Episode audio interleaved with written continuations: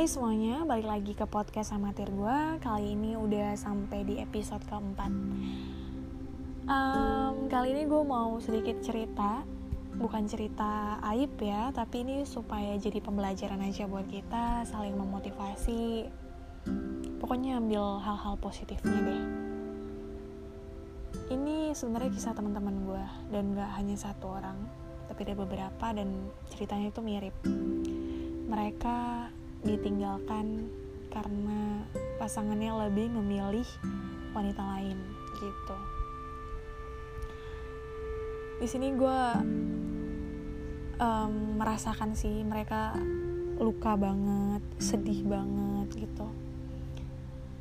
Karena memang ekspektasi yang tinggi sih yang ngebuat luka itu benar-benar kerasa banget mungkin mereka sudah berekspektasi ingin menikah atau ingin selamanya atau dia udah pasti jodoh gue gitu. Jadi ketika itu gagal memang sakitnya luar biasa kan.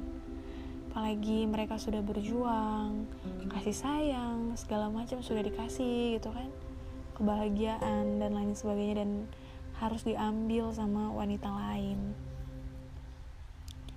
itu pasti parah sih sakitnya. Gue aja yang sebagai teman dengerin mereka cerita aja sampai nangis nangis gue nggak tega gitu kan ya. Aduh. Tapi mau gimana pun cerita cinta lo kalau memang ujung ujungnya adalah sakit ya udah. Itu bukan jodoh lo. Maksudnya jodoh tuh kan pasti kita bahagia gitu kan. Saling memiliki selamanya berarti kalau memang lo di stop sampai sini ya logikanya lo pacaran aja dia udah bisa sama yang lain. Gimana mau nikah sama lo gitu kan? Tapi balik lagi namanya perempuan mah nggak dipakai logikanya ya kan?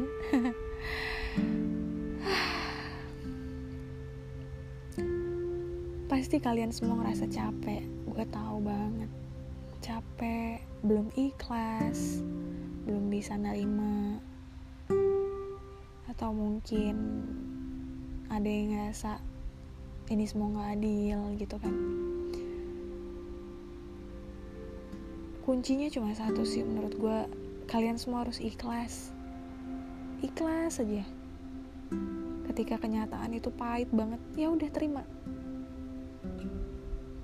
Gak mungkin kan Tuhan ngebiarin kita terus menerus sedih? Ada salah satu teman gue yang pernah bilang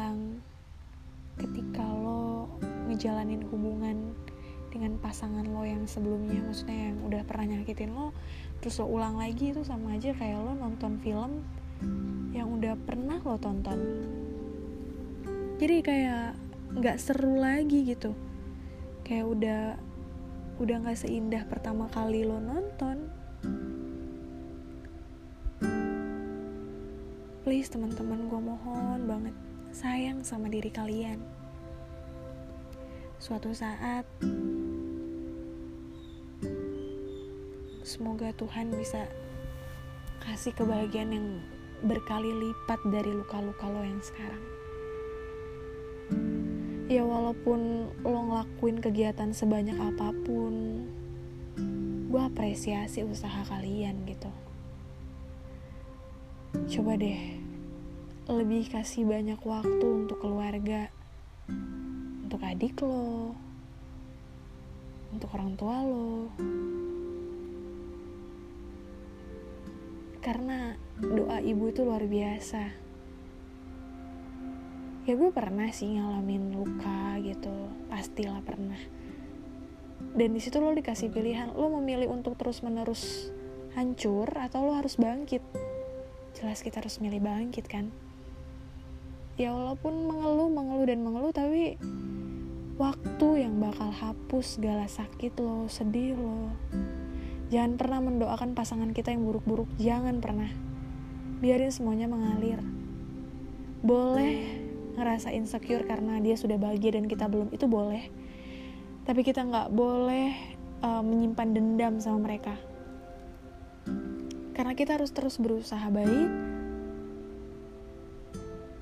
supaya jodoh dan usaha kita selama ini ditukarkan sama Tuhan dengan sosok yang baik. Jadi please gue mohon sama teman-teman gue semua yang masih menghakimi diri kalian, masih belum menerima kenyataan kalian disakiti, please mulai sekarang berusaha untuk menerima, mengikhlaskan bahwa dia memang bukan yang baik.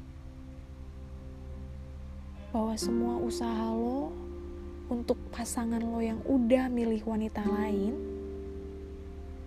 itu udah lebih dari cukup. Jadi cukup sampai di sini. Sayangin diri kalian buat diri kalian itu bahagia. Gue percaya kok, teman-teman gue semua baik. Kalian semua punya hati yang luar biasa kuat, punya hati yang luar biasa berjuang. Suatu saat kalian pasti bakal diperjuangkan. Tetap semangat ya.